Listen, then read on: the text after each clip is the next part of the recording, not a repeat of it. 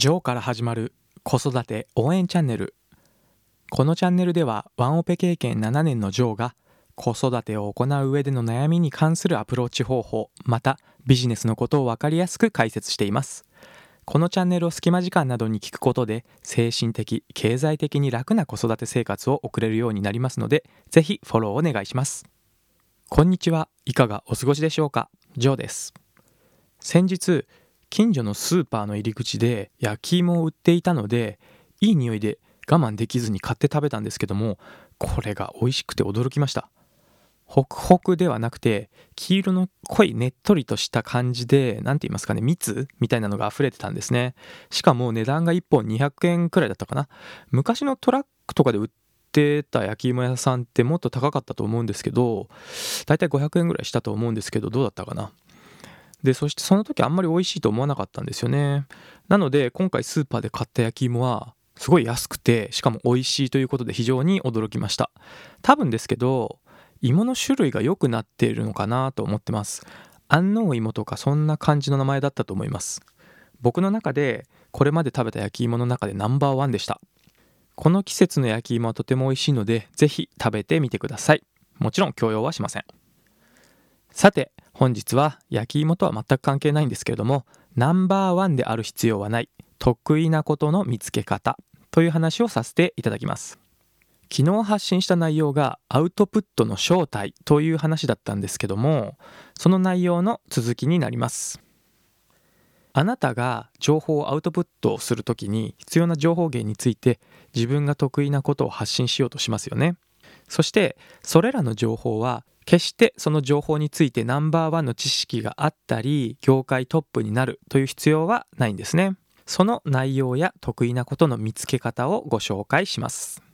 基本的には少し得意なことを組み合わせればいいんですけれども好きなことあまり自分が苦に感じないことこれが得意なこととなります。とはいえジョーさん得意なことがないよとかもしくはわからないよという人もいるとは思うんですよね。そういう方は子供の頃に何か好きなことはありませんでしたか？そのような観点で考えてみるのもありかと思いますし全く大げさに考える必要はありません。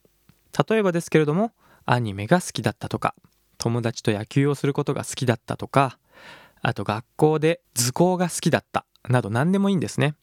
また昔の夢などでもいいと思います。子供の頃や学生時代に憧れた職業でもいいですし例えばその夢に向かって挑戦したこと仮に失敗したとしても失敗によって見えてきたことや改善したことまた諦めたけどその経験が現在のある場面で生かすことができたなどもあると思います。またその挑戦が現在進行形だとしてもその過程はアウトプットできる情報になりますよね。それらの内容はストーリーがあるためとても人々を魅了する内容になるはずです。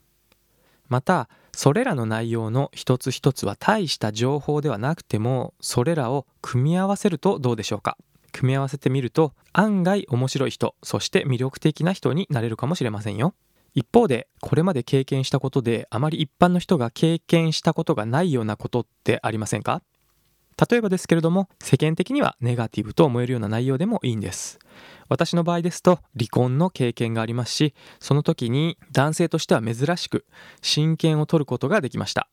当時は小さな子供を一人で育てていくということでもちろん辛いこともたくさんありましたがこの経験により見えてくることや子供から得られた経験は今では私にとってとても大きな財産でそして自信となっています。いかに楽に家事を行うかなどのノウハウもありますしあと性格が大雑把ということも助けられた部分が多かったかもしれませんね。正直小さな娘が当時2歳になったばかりだったんですけども2人での生活を始めたばかりの頃は全く心に余裕なんてなくてこんなこと言うと怒られちゃうかもしれないんですけど少し家事や子育てを手伝うことでイクメンと言われている男性のことを鼻で笑ってしまっている自分がいました。結構病んでますよね。